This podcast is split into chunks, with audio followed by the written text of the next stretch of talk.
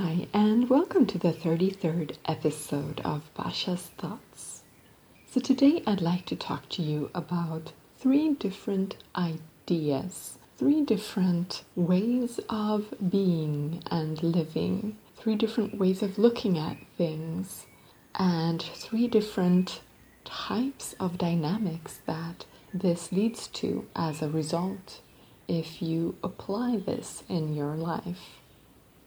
These three different types of dynamics are first the win lose dynamics, and this is something that operates within the first two systems. So I will say one, two, and three. So in the first type of system, the win lose dynamics operates where one person wins, another person loses. So there's this idea of competition, of having to compete with others for resources and to survive basically and to live. And modes of interactions are based around that. And both one and two have this type of dynamics. And then number three has an all win type of dynamics. This is where everybody wins in every step. So if you take a step in number one or number two, you're moving towards one person losing and another winning, or a group losing or, and another group winning, and such. Whereas in the third type of dynamics, everyone is moving up a spiral, you could say, where you always go up higher and everyone moves together. So, number one, let's talk about what you focus on. For number one, the focus is on things. This is what you see. If you look out into the world, if you live your life, you see the world full of things, all kinds of things. You see windows, you see houses, you see animals, you see people, you have animate and inanimate objects, all kinds of things interacting. Number two tends to see processes and doing. So things are happening. There are events going on. We are doing. We are living. Life is about living. It's about doing things, getting things done. And so when they look out into the world, they focus on that. That's what they see things happening. Now, number three, when number three looks out into the world, number three sees being. What is primary is existence in a sense, or deeper, its deeper version being, because existence means basically to stand out from something, to exist whereas being is actually the substrate or that which allows for existence, and that is being. So the focus is on being, not so much on doing. The focus is on I am, not I do, as much. Of course, all of this is focus because all of them can see the other parts but that's not what their primary focus is. So, number one focuses on the things, number two, on the doing, and number three, on the being. Now, what is the point of connection? Whenever you want to connect with others, how do you do that? Well, number one connects through goals. If you have a goal together with another person, then you connect around that goal.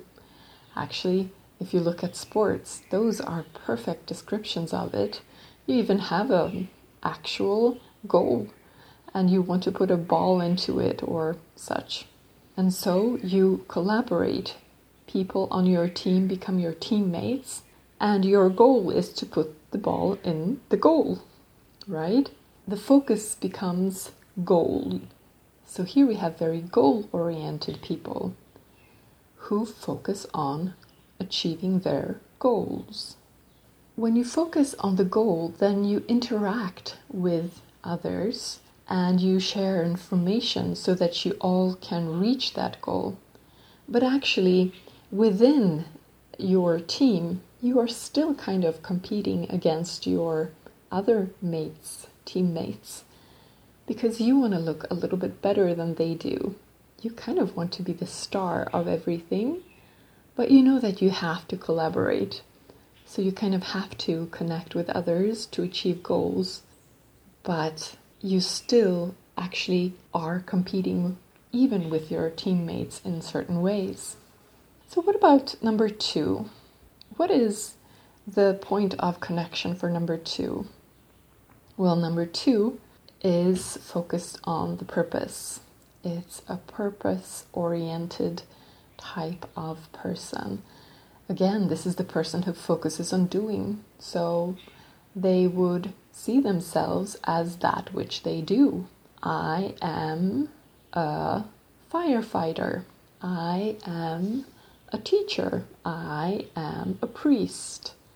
Whatever you tend to dedicate yourself to, that you mostly are. And so when you connect with people, you can, of course, connect based on a goal, but it's so much more satisfying when you find, say, another teacher and you can talk about all the different strategies you use in the classroom, and it becomes so much more interesting and illuminating, and you feel a deeper sort of connection with that person than with someone with whom you want to achieve a particular finite goal. So the focus here is on purpose. What is your purpose here? Well, I'm here to teach. Well, I want to be the best hairdresser. I cut hair.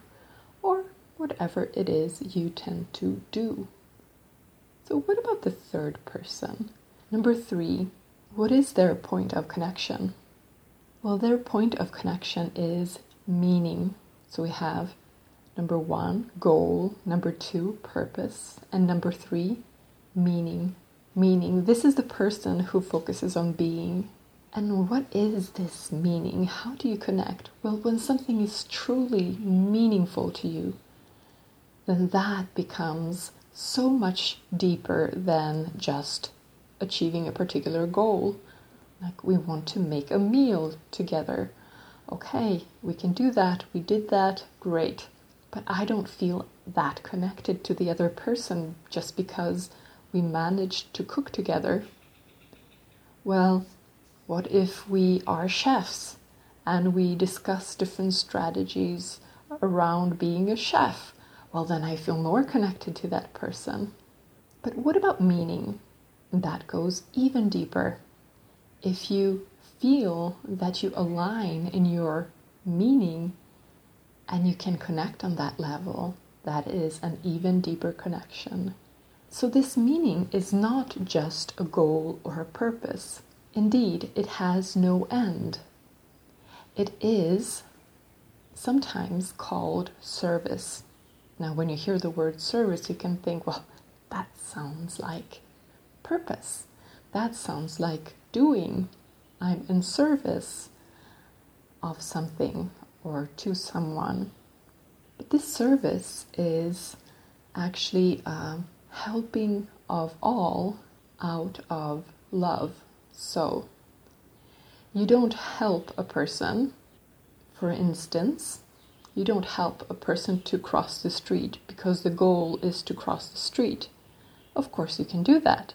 But if you help them because that is the goal, you have set the goal to cross the street and you want that person to be able to cross the street, and then you can help them. So you can actually be doing that from a goal oriented mindset. But when you're acting from meaning, you're actually acting out of love and you're helping and you're trying to help all. So you might still actually physically help a person to cross a street, but your meaning, your purpose, your goal are all more drawn towards love, you're actually focusing on the meaning behind it, the love behind it. So you might look at the person and you might see that they are in need of crossing the street. And from your inner connection to that other person through love, you decide to help them cross the street. If you think about it, that might actually be a much, much more pleasant experience for the person you're helping. So imagine that you're helping a person and you just want them to cross the street. Well, you might just grab them by the hand, use the other one to stop the cars, and just drag them over to the other side. Side, okay, here you go, you're you're done. Whereas if you do it with meaning behind it, well, then you do it in a loving way. So you might actually connect with the pers- person. You might look them in the eyes and you might say some kind words. You might ask them if they want to cross the street, even though it seems obvious, and you would do it in a positive manner. And afterwards, you might actually feel connected to that person, and both of you would have gained something. You have helped the other person, but you have also been able to connect to them, and they have been helped and connected to you. So, this way of service or helping all out of love is a celebratory path of life because what you do is you start by celebrating. You start by celebrating all that is good already, and you're accepting and you're satisfied with what is. What is is great. I love it. I accept it. And yes, I want more. So that is a way of celebrating what is by doing so that all get even more. So you do because of love and not for a goal and a purpose. Now, if you act so that you can achieve a particular goal instead of acting as a celebration, then most of your life will be in a mode of suffering, in a mode of not being where you want because you are focused on the goal and that is what brings you happiness. And most of the time, you will be struggling to get to that goal. Then you might have some moments of elation, and then you will want another thing. You will set another goal, and you continue your life of struggling. So these are very different lifestyles the one that is around meaning and the one that is around goals. And even the one that is around purpose falls into the category of achieving a particular finite goal or acting in a particular way, but not out of love. So, what is the worldview? What is the story or the myth behind all of this? So, for number one, the worldview is that we have separation everywhere. We have separate selves that live in a world of separate parts and separate selves. That is the basic worldview and story of what is out there. These are the things and the people and the animals and the plants fall into some some kind of category as well but they are all separate things or beings. Number two, what worldview do they have? Well, their worldview is that of dynamics, processes. Everything is changing, everything is moving. I actually heard that there's actually a language where most words are verb based. So you wouldn't say, for instance, a fish. Instead, you would say this type of movement that, and you would explain it, but you would explain it in terms of verbs. So everything becomes a movement. And so for these people, type 2, for the type 2 person, it is evident that our world is full of change, and the only thing that you can actually trust is that everything will change. And this is wisdom, and this is the ultimate wisdom. So, yes, we do see things but fundamentally everything is change. And then we have number three. What is the worldview, the myth, the story for type three? Well, their worldview is based in infinite being. That is what everything is rooted in. So it's not so much looking out into the world and seeing separation or seeing movement. Instead, you see unity. You see beyond the interconnectedness, because that is more the second part, which sees that things are interconnected, whereas the first one sees them as, sep- as separate and then they can act, react and then you have number two interconnected whereas number three says we're actually they are all one. They are so deeply interconnected that you couldn't even call them interconnected because they are one.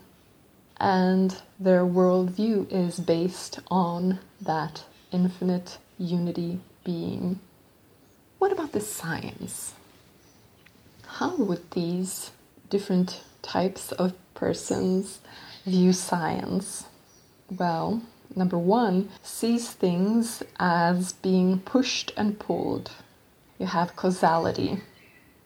So that is the basic idea. We have separation, we have things, and we have forces. That's how you act in the world. You act by force, you act by pushing, you act by pulling. And this is all done in a causal way. That is sort of the basic view of how we interact with the world in a scientific way. What about number two? Well, their science is more of an interconnectedness and processes and complicated systems that interact, and even complex systems where the different parts are constantly changing because change is fundamental. This is almost a process ontology that starts to come in here. And we may be moving beyond just pure reductionism. And we do recognize chaos and the different types of dynamics that start to become evident when you move into these very different types of systems that may be simple in some ways, and yet they create great complexity. So, that would be a worldview, a scientific worldview of the second part. What about number three? Hmm. well, number three has a scientific worldview that we haven't actually reached yet. You could say, oh, but what about quantum mechanics? that's kind of beyond causality, you could say, because it's either causal and non local, or non local but causal, or neither one of those. And so this is moving beyond reductionism and such. Isn't this what you would put into the scientific worldview of the third being? And I would say yes, in a sense. I think that this is what science is starting to reach.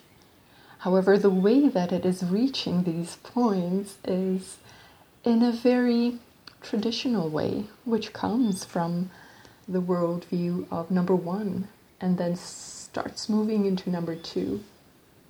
See, when we talk about the quantum theory and when people want to describe how it works in terms of science, and then we want to make it even bigger, well, we have quantum field theory but how do you arrive at quantum field theory?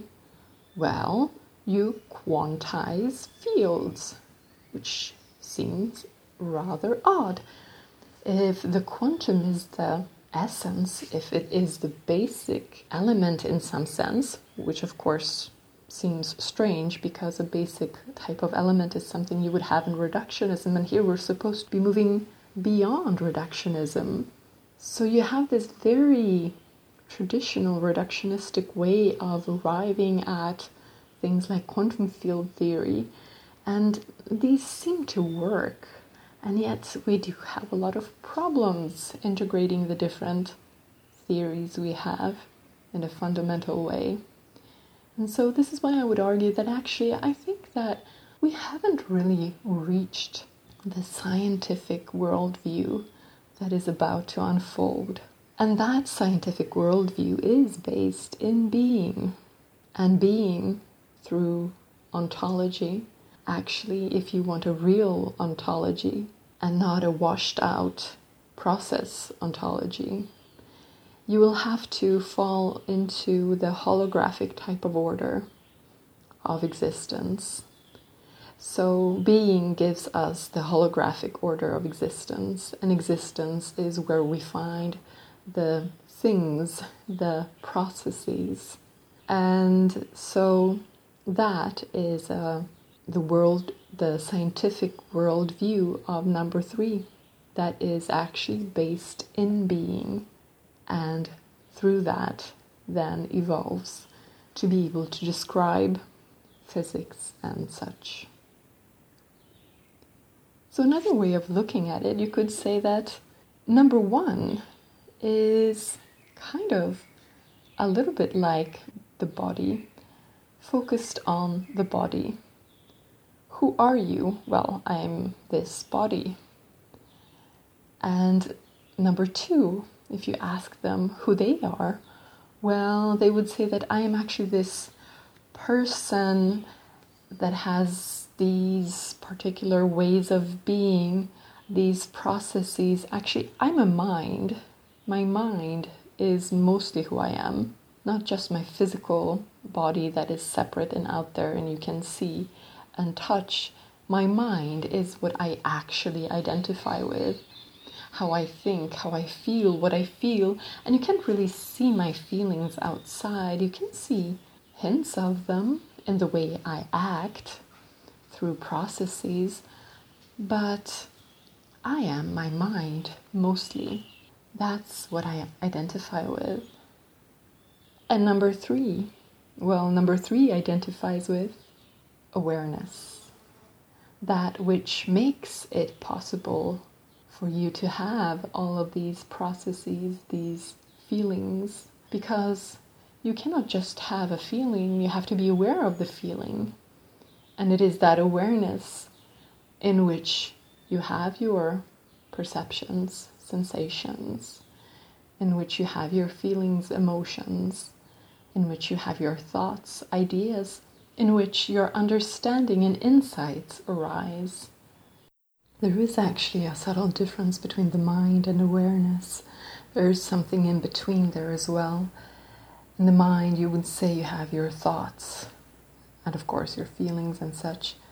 They appear to you in your mind, although they might, they might come from your body in your worldview, but there's also the part where you have understanding and insights. For some people, there is a difference, and they would say that this is a different plane than the plane of the thoughts. And so some people might also say, well, actually, I'm two and a half. I'm not two and I'm not three. I'm two and a half. I'm the one who has the insights, who has that understanding. That is actually my basis. That insight, that, that is me. Well, this is the causal plane. Interestingly enough, in the first person, you have causality, where things seem to be pushed and pulled, acted upon by forces. So you force things to make things happen in the world. Once you reach the causal plane, if you can tap into it, then you can gain insights and if you go into awareness, rest in it, and you gain clarity and insight, well, that actually aligns you with everything, that connects you with everything. And then your movement will not be one of effort, forcing, making things happen. Instead, you will find the way in which things flow, you could say, the way in which things best arrange themselves so that you can all win because you access that creativity, clarity, and your imagination. So there is actually, you could say, a plane two and a half where some people identify. And so, who you truly are is awareness. That is what you identify with. And in general, what we experience most, we tend to identify with. And so, if someone will mostly focus on what they are doing, for instance, their work, which is something that is quite common because we work often many hours a day, and that becomes our focus. And that is what we give the most energy to. And maybe we are really tired afterwards, and so we just want to relax a little bit. And so, who we are becomes that the work we do, the physical work, or maybe mental work if we work with our mind mostly. So, that is who we will tend to identify with because that is most of our experience. But if we start giving opportunity for awareness to be a part of our daily experience, then we will have a chance of starting to identify with it, starting to identify with awareness. In meditation, where we let go, where we let go of all the concepts and ideas, where we let go of feelings, we relax our thoughts and relax our feelings, surrender them, and go deeper and just be. Whenever we do that, we start experiencing something that is not full of mind processes and something that is not focused on external things out there. And that gives us the chance to start to identify with being, with awareness, with love. That actually is the door to clarity and to creativity. It is when we become present, just aware, just are, just move into that space that we later on feel greater clarity around the issues in our life. Perhaps you have experienced this how all of a sudden you get an insight, how all of a sudden you can solve a problem after having looked away from it. So, first you might need to focus on something, think about it, and then you leave it. And if you can move into that quiet space, then when you come back, you can become much more efficient at your doing as well. And your clarity will be greater, increased. So, living in the space of awareness, as awareness, we see the world as being based in that. And we live around meaning, service, or helping all out of love, not for a purpose. We become happier, we become more efficient. But we don't do it to become more efficient. See, that's a trap. If you start doing these kinds of things because you want to become more efficient, well, then you're taking away your focus from meaning and you're putting it on a goal and you're actually losing out. So, for it to work well, it has to come from love. And your focus then is such that your actions will tend to be more and more aligned with all win types of systems and dynamics. And you will actually be able to feel it. You will become more and more sensitive to it. And you will be able to actually feel things and get a lot of information from just feeling, intuiting, and not based on logical thought. That doesn't mean that it's not logical, but it works in a slightly different way. It works in a more holistic way, you could say, where you get all the information at the same time. Feelings often work that way if you think about what it's like when you meet someone for the very first time often within a couple of seconds, you kind of get a feeling and you kind of feel like you know a lot. And you could say, Oh, I don't know why, but I get this feeling that I can trust this person or that I cannot trust this person or that whatever it is, you're actually getting a lot of information. And that is information that is based on your previous experiences, but the way it is presented to you when it comes through your perceptions like that is in a holistic way. So all of a sudden you just get, okay, I don't think I can trust this person. I don't know why. I, I just feel that. And then, logically, over time, you might arrive at that. And you might be able to support that claim. So, if we can learn to listen to our perceptions and the insights that come from them, then we can derive benefit from it.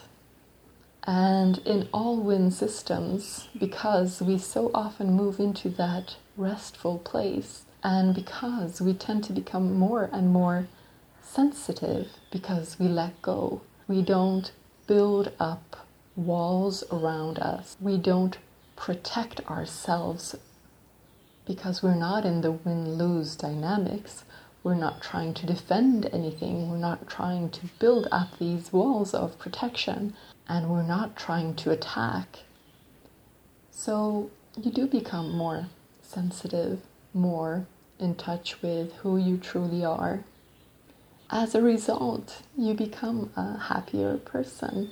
And as a result, you become a more loving person. And as a result, you often become more creative, gain greater clarity, and can even become more efficient when it comes to certain things.